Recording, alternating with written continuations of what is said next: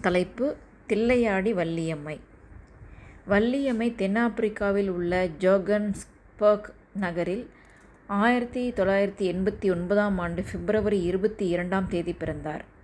இவரது தந்தை முனுசாமி முதலியார் தாய் ஜானகியம்மாள் ஆவார். இவரது பெற்றோர்களின் பூர்வீகம் தஞ்சாவூருக்கு அருகிலுள்ள தில்லையாடி என்ற ஒரு கிராமம் ஆகும்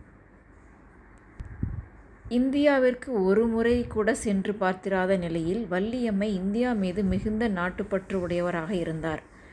இவர் தென்னாப்பிரிக்காவில் நிலவிய இன வெறிக்கு எதிராக காந்தியடிகள் நடத்திய அறப்போராட்டத்தில் கலந்து கொண்டார். இதனால் கைது செய்யப்பட்டு மூன்று மாதம் சிறை தண்டனை பெற்றார்.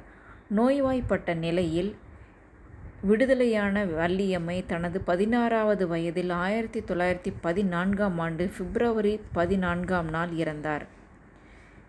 ஆயிரத்தி தொள்ளாயிரத்தி எழுபத்தி ஓராம் ஆண்டு இந்திய அரசு இவரது நினைவாக தற்போதைய நாகப்பட்டினம் மாவட்டத்தில் உள்ள தில்லையாடி கிராமத்தில் பொது நூலகத்துடன் கூடிய தில்லையாடி வள்ளியம்மை நினைவு அரங்கை அமைத்துள்ளது. சிறையில் நோய்வாய்ப்பட்டிருந்த அவர் விடுதலையாகும்போது வெறும் எலும்பும் தோலுமாக இருந்தார். அப்போது ஒருவர் நீங்கள் இந்தியராக இருந்து கஷ்டப்படுவதை விட ஏன் தென்னாப்பிரிக்கராக உங்களை பதிவு செய்யக்கூடாது? தேசிய கொடி கூட இல்லாத இந்தியாவுக்காக போராடி என்ன செய்யப் போகிறீர்கள்? என்று கேட்டதற்கு வள்ளியம்மை தனது காவி வெள்ளை பச்சை நிற சேலையை கிழித்து இதோ எங்கள் தேசிய கொடி எங்கள் தாய்நாடு என்று முழங்கினார். வள்ளியம்மை வழங்கிய வடிவிலேயே காந்தியடிகள் தேசிய கொடியை வடிவமைத்தார். இரண்டாயிரத்தி எட்டாம் ஆண்டு டிசம்பர் முப்பத்தி ஓராம் நாள் இவரது நினைவாக நினைவு அஞ்சல் தலை வெளியிடப்பட்டது. தலைப்பு திருப்பூர் குமரன். திருப்பூர் குமரன் இந்திய விடுதலை போராட்ட தியாகி ஆவார். இவர் ஈரோடு மாவட்டத்தில் உள்ள சென்னிமலையில் ஆயிரத்தி தொள்ளாயிரத்தி நான்காம் ஆண்டு அக்டோபர் நான்காம் தேதி பிறந்தார். ஆயிரத்தி தொள்ளாயிரத்தி முப்பத்தி இரண்டாம் ஆண்டு சட்ட மறுப்பு இயக்கத்தின் போது திருப்பூரில் தேசபந்து இளைஞர் மன்றம் ஏற்பாடு செய்த மறியல் போராட்டத்தில் இவர் கையில் தேசிய கொடியை ஏந்தி தொண்டர் படைக்கு தலைமை ஏற்றுச் சென்றார். அப்போது போலீஸ் நடத்திய தடியடியில் மண்டை பிளந்து மயங்கி விழுந்த நிலையிலும் கையில் ஏந்திய தேசிய கொடியை மண்ணில் விழாமல் காத்தார். இதனால் இவர் கொடிகாத்த குமரன் என்று அழைக்கப்படுகிறார். பின்னர் ஜனவரி பதினொன்று ஆயிரத்தி தொள்ளாயிரத்தி முப்பத்தி இரண்டு அன்று மருத்துவமனையில் உயிரிழந்தார். தமிழக அரசு இவரது தியாகத்தை போற்றும் வகையில் திருப்பூரில் நினைவகம் ஒன்றை அமைத்துள்ளது. இரண்டாயிரத்தி நான்காம் ஆண்டு அக்டோபர் மாதம் இவரது பிறந்தநாள் நூற்றாண்டு விழாவை முன்னிட்டு நினைவு அஞ்சல் தலை வெளியிடப்பட்டது. அடுத்த தலைப்பு கேப்டன் லட்சுமி. கேப்டன் லட்சுமி லட்சுமி சுவாமிநாதன் மற்றும் ஷேகல் என்றெல்லாம் அழைக்கப்பட்ட லட்சுமி ஆயிரத்தி தொள்ளாயிரத்தி பதினான்காம் ஆண்டு அக்டோபர் இருபத்தி நான்காம் நாள் சென்னையில் பிறந்தார். இவரது தந்தை டாக்டர் எஸ். சுவாமிநாதன் சென்னை உயர்நீதிமன்றத்தில் வழக்கறிஞராக பணியாற்றினார். இவரது தாயார் ஏவி அம்முக்குட்டி என்கிற அம்மு சுவாமிநாதன் ஒரு சமூக சேவகர் ஆவார். சென்னை மருத்துவக் கல்லூரியில் பயின்று ஆயிரத்தி தொள்ளாயிரத்தி முப்பத்தி எட்டாம் ஆண்டு மருத்துவர் பட்டம் பெற்றார். ஆயிரத்தி தொள்ளாயிரத்தி நாற்பதில் சிங்கப்பூர் சென்ற அவர் அங்குள்ள தொழிலாளர்கள் மற்றும் ஏழைகளுக்கு மருத்துவ சேவை செய்தார்.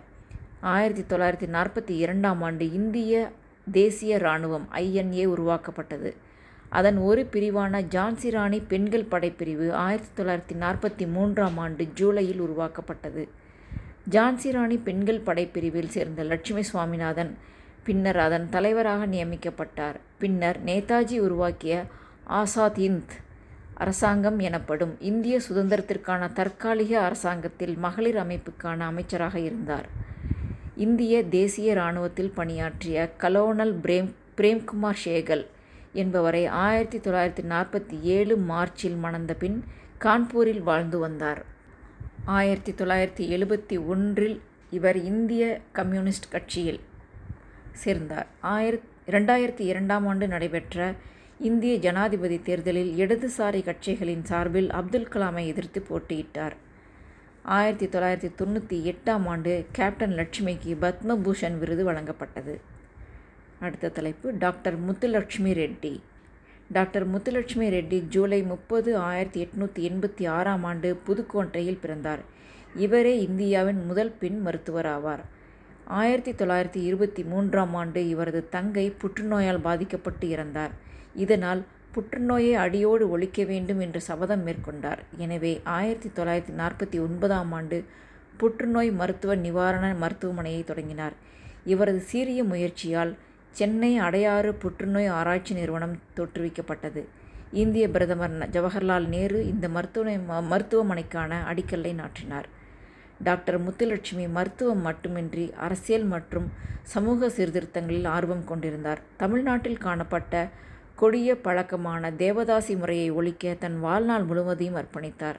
தேவதாசி முறை ஒழிப்பில் இவர் ஈடு கொண்டிருந்த ஈடுபாட்டின் காரணமாக ஆயிரத்தி தொள்ளாயிரத்தி இருபத்தி ஒன்பதாம் ஆண்டு தமிழக சட்ட மேலவை உறுப்பினராக நியமனம் செய்யப்பட்டார். இவரது முயற்சியின் விளைவாக நீதிக்கட்சி அரசாங்கம் தேவதாசி ஒழிப்பு சட்டத்தை நிறைவேற்றியது. ஆயிரத்தி தொள்ளாயிரத்தி முப்பதாம் ஆண்டு பூனாவில் அனைத்திந்திய பெண்கள் மாநாட்டை நடத்தினார். ஆயிரத்தி தொள்ளாயிரத்தி முப்பத்தி மூன்று முதல் நாற்பத் ஆயிரத்தி தொள்ளாயிரத்தி நாற்பத்தி ஏழு வரை இடையில் இரு வருடங்கள் தவிர தொடர்ந்து இந்திய மாதர் சங்க தலைவியாக இருந்தார். ஆதரவற்றவர்களுக்கு மறுவாழ்வு தரும் பொருட்டு அவ்வை இல்லம் என்ற அடைக்கலை நிலையத்தை சாந்தோமில் தொடங்கினார். இவரது இவர் ஆயிரத்தி தொள்ளாயிரத்தி அறுபத்தி எட்டாம் ஆண்டு தனது எண்பத்தி இரண்டாவது வயதில் இந்த உலக வாழ்வை துறந்தார். அடுத்த தலைப்பு டாக்டர் எஸ். தர்மாம்பாள். தஞ்சாவூருக்கு அருகில் கருந்தட்டான்குடி என்ற இடத்தில் பிறந்த தர்மாம்பாள் சித்த மருத்துவம் பயின்று சென்னையில் மருத்துவமனை ஒன்றை தொடங்கினார். பின்னர் பொது சேவையில் ஈடுபட்டார். தந்தை பெரியாரின் கருத்துகளால் ஈர்க்கப்பட்டு இவர் விதவைகள் மறுமணம் கலப்பு மனம் மற்றும் பெண் கல்வி போன்றவற்றில் ஆர்வம் காட்டினார். தமிழ் இலக்கிய வளர்ச்சியிலும் தமிழ் இசை வளர்ப்பதிலும் அதிக ஆர்வம் கொண்டிருந்தார். இந்தி எதிர்ப்பு போராட்டத்தில் ஈடுபட்டு பல முறை சிறை தண்டனை பெற்றார். ஆயிரத்தி தொள்ளாயிரத்தி நாற்பதாம் ஆண்டு வரை சமுதாயத்தில் தமிழ் ஆசிரியர்களுக்கு மதிப்பு இல்லை. ஊதியமும் உயர்த்தப்படவில்லை. எனவே இளவு வாரம் என்ற போராட்டத்தை தொடங்கினார். இதன் விளைவாக கல்வி அமைச்சராக இருந்த திரு. அவினாசிலிங்கம் செட்டியார் பிற ஆசிரியர்களுக்கு ஊதிய உயர்வு வழங்க மற உத்தரவிட்டார். இவர் சென்னை மாணவர் மன்ற தலைவராக பத்து ஆண்டுகள் பணியாற்றினார்.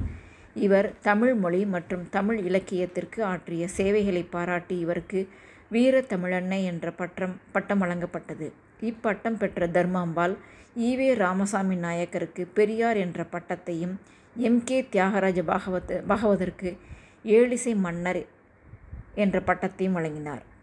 தர்மாம்பாள் அம்மையார் தனது அறுபத்தி ஒன்பதாவது வயதில் ஆயிரத்தி தொள்ளாயிரத்தி ஐம்பத்தி ஒன்பதாம் ஆண்டு காலமானார். அடுத்த தலைப்பு மூவலூர் ராமாமிர்தம் அம்மையார். ஆயிரத்தி எட்நூற்றி எண்பத்தி மூன்றாம் ஆண்டு திருவாரூரில் பிறந்த ராமாமிர்தம் அம்மையார் மயிலாடுதுறைக்கு அருகிலுள்ள மூவலூர் என்ற கிராமத்தில் வளர்ந்தார். எனவே மூவலூர் ராமாமிர்தம் என்று அழைக்கப்பட்டார். இவர் இசை வேளாளர் குலத்தை சேர்ந்தவர். பழங்காலத்தில் இக்குலத்தில் பிறந்த பெண்கள் இறைப்பணி மற்றும் கலைப்பணிக்காக அர்ப்பணிக்கப்பட்டனர். இச்சமூகம் கால மாற்றத்தில் சிக்கி சீரழிந்தது. பிரபுக்கள் மற்றும் ஜமீன்தார்களால் அவமானப்படுத்தப்பட்டனர். தம் குலத்து பெண்கள் தாழ்ந்த நிலையில் இருப்பதையும் பல்வேறு வழிகளில் துன்புறுத்தப்படுவதையும் உணர்ந்த ராமாமிர்தம் அம்மையார் அவர்களின் விடுதலைக்காக தனது வாழ்வை அர்ப்பணிக்க முடிவு செய்தார். நாடு முழுவதும் தங்கள் இன பெண்களுக்கு இழைக்கப்படும் அநீதிகளை எடுத்துச் சொல்லி அவர்களது விடுதலைக்கு ஆதரவு திரட்டினார். காங்கிரஸ் கட்சியில் தன்னை இணைத்து கொண்ட இவர் ஆயிரத்தி தொள்ளாயிரத்தி இருபத்தி ஐந்தாம் ஆண்டு மயிலாடுதுறையில் இசை வேளாளர் மாநாட்டை கூட்டினார். இவரது சுயசரித புதினமான தாசிகளின் மோசவலை அல்லது மதி என்ற மைனர். தாசிகளின் அவல நிலையை வெளிச்சத்திற்கு கொண்டு வந்தது. தேவதாசி முறைக்கு எதிரான இவரது போராட்டம் தமிழக பெண்களை மட்டுமல்லாது தேசிய அளவிலும் பெண்கள் வெளிப்படையச் செய்வதற்கு உறுதுணையாக அமைந்தது. சமூக பணிகளில் மட்டுமல்லாமல் தேசிய இயக்கத்திலும் தன்னை இணைத்து கொண்ட அம்மையார் பெண்கள் பெருமளவில் தேசிய இயக்கத்தில் ஈடுபட ஊக்குவித்தார். ஆயிரத்தி தொள்ளாயிரத்தி அறுபத்தி இரண்டாம் ஆண்டு ஜூன் மாதம் இருபத்தி ஏழாம் நாள் இந்த உலகை விட்டு மறைந்தார். இவரது அரிய உழைப்பையும் தியாகத்தையும் போற்றும் வகையில் தமிழக அரசு ஏழை பெண்களுக்கு திருமண நிதி உதி உதவியளு அளிக்கும் ஒரு சமூக திட்டத்தை ஏற்படுத்தி அதற்கு மூவலூர் ராமாமிர்தம் அம்மையார் நினைவு திருமண உதவி திட்டம் என்று பெயரிட்டு இவரை கௌரவித்தது. அடுத்த தலைப்பு மாப்போ சிவஞானம். மாப்போ சிவஞானம் ஜூன் இருபத்தி ஆறு ஆயிரத்தி தொள்ளாயிரத்தி ஆறு டு ஆய அக்டோபர் மூன்று ஆயிரத்தி தொள்ளாயிரத்தி தொண்ணூற்றி ஐந்து. தமிழகத்தை வேர்ந்த விடுதலை போராட்ட வீரரும் சிறந்த தமிழ் அறிஞரும் ஆவார். இவர் மாப்போசி என அழைக்கப்பட்டார். மயிலாப்பூர் பொன்னுசாமி சிவஞானம் என்பதே மாப்போசி என்று ஆயிற்று. சென்னை ஆயிரமிளக்கு பகுதியில் உள்ள சால்வன் குப்பம் என்ற பகுதியில் ஆயிரத்தி தொள்ளாயிரத்தி ஆறு ஜூன் இருபத்தாறில் பிறந்தார். காங்கிரஸ் இயக்கத்தில் சேர்ந்து சிறந்த சொற்பொழிவாளராகத் திகழ்ந்தார். சிலப்பதிகாரத்தின் மீது இவர் கொண்டிருந்த ஆளுமையின் காரணமாக இவர் சிலம்புச் செல்வர் என அழைக்கப்பட்டார். இவருக்கு சிலம்புச் செல்வர் என்ற விருது சொல்லின் செல்வர் ரா. பி. சேதுப்பிள்ளை அவர்களால் வழங்கப்பட்டது. ஆயிரத்தி தொள்ளாயிரத்தி நாற்பத்தி ஆறாம் ஆண்டில் தமிழக அரசுக் கழகம் என்ற இயக்கத்தைத் தொடங்கினார். ஆயிரத்தி தொள்ளாயிரத்தி நாற்பத்தி ஆறாம் ஆண்டில் தமிழ் அரசுக் கழகம் என்ற இயக்கத்தை தொடங்கினார். ஆயிரத்தி தொள்ளாயிரத்தி ஐம்பத்தி நான்காம் ஆண்டு மாப்போசி காங்கிரஸிலிருந்து விலகினார். மெட்ராஸ் ஸ்டேட் என்பதை மாற்றி தமிழ்நாடு என்ற பெயரை வைக்கப் போராடினார். மொழி வாரியாக மாநிலங்கள் பிரிக்கப்பட்ட போது வடக்கு எல்லைப் போராட்டத்தை நடத்த திருத்தணியை தமிழகத்துடன் இணைத்தார். இவர் கட்டபொம்மன் மற்றும் வ. உ. சிதம்பரம் ஆகியோரின் வரலாற்றை நூல்களாக எழுதியுள்ளார். அடுத்த தலைப்பு மாப்போ சிவஞானம் மாப்போ சிவஞானம் தமிழகத்தைச் சேர்ந்த சிறந்த போராட்ட வீரரும் சிறந்த தமிழறிஞரும் ஆவார். இவர் மாப்போசி என அழைக்கப்பட்டார். மயிலாப்பூர் பொன்னுசாமி சிவஞானம் என்பதே மாப்போசி என்று ஆயிற்று. சென்னை ஆயிரம்விளக்கு பகுதியிலுள்ள சால்வன்குப்பம் என்ற பகுதியில் ஆயிரத்தி தொள்ளாயிரத்தி ஆறு ஜூன் இருபத்தி ஆறில் பிறந்தார். காங்கிரஸ் இயக்கத்தில் சேர்ந்து சிறந்த சொற்பொழிவாளராக திகழ்ந்தார். சிலப்பதிகாரத்தின் மீது இவர் கொண்டிருந்த ஆளுமையின் காரணமாக இவர் சிலம்புச் செல்வர் என அழைக்கப்பட்டார். இவருக்கு சிலம்புச் செல்வர் என்ற விருது சொல்லின் செல்வர் ரா. பி. சேதுப்பிள்ளை அவர்களால் வழங்கப்பட்டது. ஆயிரத்து தொள்ளாயிரத்து நாற்பத்தி ஆறாம் ஆண்டில் தமிழரசுக் கழகம் என்ற இயக்கத்தைத் தொடங்கினார். ஆயிரத்து தொள்ளாயிரத்து ஐம்பத்தி நான்காம் ஆண்டு மாப்போசி காங்கிரசிலிருந்து விலகினார். மெட்ராஸ் ஸ்டேட் என்பதை மாற்றி தமிழ்நாடு என்ற பெயரை வைக்கப் போராடினார். மொழி வாரியாக மாநிலங்கள் பிரிக்கப்பட்ட போது வடக்கு எல்லை போராட்டத்தை நடத்தி திருத்தணியை தமிழகத்துடன் இணைத்தார். இவர் கட்டபொம்மன் மற்றும் வ. உ. சிதம்பரம் ஆகியோரின் வரலாற்றை நூல்களாக எழுதியுள்ளார். இவர் எழுதிய வள்ளலார் கொண்ட ஒருமைப்பாடு என்ற நூலுக்கு ஆயிரத்தி தொள்ளாயிரத்தி அறுபத்தி ஆறாம் ஆண்டு சாகித்ய அகாடமி விருது இவருக்கு வழங்கப்பட்டது. இவர் எனது போராட்டம் என்ற பெயரில் தன் வரலாற்றை எழுதியுள்ளார். இவர் செங்கோல் என்ற வார இதழையும் தமிழ் முரசு என்ற இதழையும் நடத்தினார். தமிழக மேலவையின் தலைவராக பணியாற்றினார். இரண்டாயிரத்தி ஆறாம் ஆண்டில் இவரது நூற்றாண்டு விழாவினை முன்னிட்டு தமிழக அரசு இவரது நூல்களை நாட்டுடைமையாக்கியும் இவரது உருவம் பொறித்த நினைவு அஞ்சல் தலையை வெளியிட்டும் சிறப்பு செய்துள்ளது. அடுத்த தலைப்பு ப. ஜீவானந்தம் வீரத்துறவி விவேகானந்தருக்கு விவேகானந்தருக்குப் பிறகு இளைய சமுதாயத்தை வசீகரித்தவர் ஜீவா என்றழைக்கப்படும் ப. ஜீவானந்தம். நாகர்கோயிலை அடுத்த பூதம்பாண்டி என்ற கிராமத்தில் ஆயிரத்தி தொள்ளாயிரத்தி ஏழாம் ஆண்டு ஆகஸ்ட் இருபத்தி ஓராம் தேதி பட்டப்பிள்ளை உமையம்மாள் தம்பதிக்கு மகனாக பிறந்தார். பெற்றோர் இவருக்கு இட்ட பெயர் சொரிமுத்து. பத்தாம் வகுப்பு படித்துக் கொண்டிருந்த போது சுகுணராஜன் அல்லது சுகுந்தர வீரன் என்ற நாவலை எழுதினார். வாவேசு ஐயர் நடத்திய தேசிய குருகுலத்தில் இளம் வயதிலேயே ஜீவானந்தம் ஆசிரியர் பணி ஏற்றிருந்தார். அந்த ஆசிரமம் மூடப்பட்ட பிறகு காரைக்குடிக்கு அருகில் சிராவயல் என்ற ஊரில் காந்தி ஆசிரமத்தை உருவாக்கினார். ஆயிரத்தி தொள்ளாயிரத்தி முப்பத்தி மூன்றில் ஜீவா எழுதிய பெண்ணுரிமை கீதாஞ்சலி என்ற கவிதை நூல் வெளிவந்தது. இதுதான் ஜீவா எழுதிய முதல் நூலாகும்.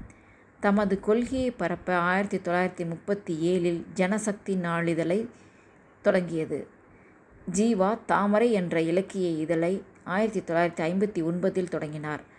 வைக்கம் சத்தியாகிரகம் சுசீந்திரம் தீண்டாமை இயக்கம் சுயமரியாதை இயக்கம் போன்றவைகளில் பங்கேற்றார். தொழிலாளர் பாதுகாப்பு கழகம் என்ற பெயரில் கம்யூனிஸ்டுகள் உருவாக்கிய அமைப்பின் மூலம் பல்வேறு தொழிற்சங்க அமைப்புகள் உருவாயின. இவற்றின் மூலம் தொழிலாளர்கள் தங்கள் உரிமைகளுக்காக போராடினர். ஆயிரத்தி தொள்ளாயிரத்தி நாற்பத்தி எட்டில் கம்யூனிஸ்ட் கட்சி தடை செய்யப்பட்ட போது இலங்கைக்கு சென்று செயல்பட்டார். ஜீவா எழுதிய சோசலிச சரித்திரம் மற்றும் சோசலிச தத்துவம் எனும் சிறு நூல்களைத் தொடர்ந்து அத்துறை சார்ந்த சோவியத் நூல்கள் தமிழில் மொழியாக்கம் செய்யப்பட்டன. காங்கிரஸ் சோசலிசக் கட்சி மற்றும் அதன் தொழிலாளர் பாதுகாப்பு கழகம் சுயமரியாதை சமதர்ம கட்சி போன்றவற்றில் தலைமை பொறுப்பேற்க வேண்டிய சூழல் ஜீவாவிற்கு உருவானது. சமதர்மம் அறிவு ஜனசக்தி ஆகிய இதழ்களின் ஆசிரியர் பொறுப்பையும் இக்காலங்களில் ஏற்றிருந்தார். ஈவாரோ ஈவே ராவோடு கருத்து முரண் ஏற்பட்ட சூழலில் தோழர்கள் ஆ. ராகவன் நீலாவதி ராமநாதன் உள்ளிட்டவர்களோடு இணைந்து சுயமரியாதை சமதர்ம கட்சியை உருவாக்கினார். அவ்வியக்கத்தின் இதழ்களாகவே சமதர்மம் மற்றும் அறிவு ஆகியவை செயல்பட்டன. அக்கட்சியின் முதல் மாநாடு திருச்சியில் நடைபெற்றது. டாங்கே அம்மாநாட்டின் தலைமையுரையை நிகழ்த்தினார். ஆயிரத்தி தொள்ளாயிரத்தி அறுபத்தி மூன்றாம் ஆண்டு ஜனவரி பதினெட்டாம் தேதி ஜீவா மரணமடைந்தார்.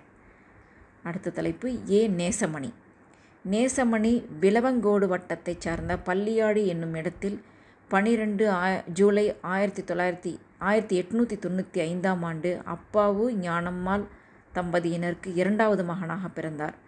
திருவனந்தபுரம் மகாராசா கல்லூரியில் பிஏ பட்டம் படித்து ஆசிரியர் தொழிலில் ஈடுபட்ட பின்னர் இவர் திருவனந்தபுரம் சட்டக்கல்லூரியில் சேர்ந்து பிஎல் பட்டம் பெற்றார். பின்னர் நாகர்கோவில் கோர்ட்டில் ஆயிரத்தி தொள்ளாயிரத்தி இருபத்தி ஓராம் ஆண்டு வக்கீலாக பதிவு செய்து பணியாற்றினார். நேசமணி இளம் வயதிலேயே சமூக விடுதலைக்காக போராடியவர். நாகர்கோவில் நீதிமன்றத்தில் உயர் சாதி வழக்கறிஞர்கள் உட்கார நாற்காலியும் கீழ் சாதி வழக்கறிஞர்கள் உட்கார குந்துமணையும் இடப்பட்டிருந்தது. முதல் நாளன்றே குந்துமனையை காலால் உதைத்து தள்ளிவிட்டு நாற்காலியில் உட்கார்ந்து நீதிமன்றத்தில் சாதிக் கொடுமையை ஒழித்தார். இந்தியா விடுதலை பெற்ற பின்னரும் திருவிதாங்கூர் சமஸ்தானத்துடன் இருந்த குமரி மாவட்டத்தை தமிழ்நாட்டுடன் இணைக்க பல போராட்டங்களில் இவர் தலைமையேற்று நடத்தினார். அதன் விளைவாக ஆயிரத்தி தொள்ளாயிரத்தி ஐம்பத்தி ஆறு நவம்பர் ஒன்றில் குமரி மாவட்டம் தமிழகத்துடன் இணைக்கப்பட்டது. இதனால் மக்கள் இவரை குமரித்தந்தை மற்றும் மார்ஷல் நேசமணி என்றும் சிறப்பிக்கின்றனர். பொது வாழ்க்கையில் ஈடுபட்ட பின்பு நாகர்கோவில் நகர்மன்றத் தலைவராகவும் இருந்தார். பின்னர் தேர்தலில் போட்டியிட்டு எம்எல்ஏவாகி சட்டசபைக்கும் சென்றார். தொடர்ந்து நாகர்கோவில் நாடாளுமன்ற உறுப்பினராக தான் இறக்கும் வரை பணியாற்றினார்.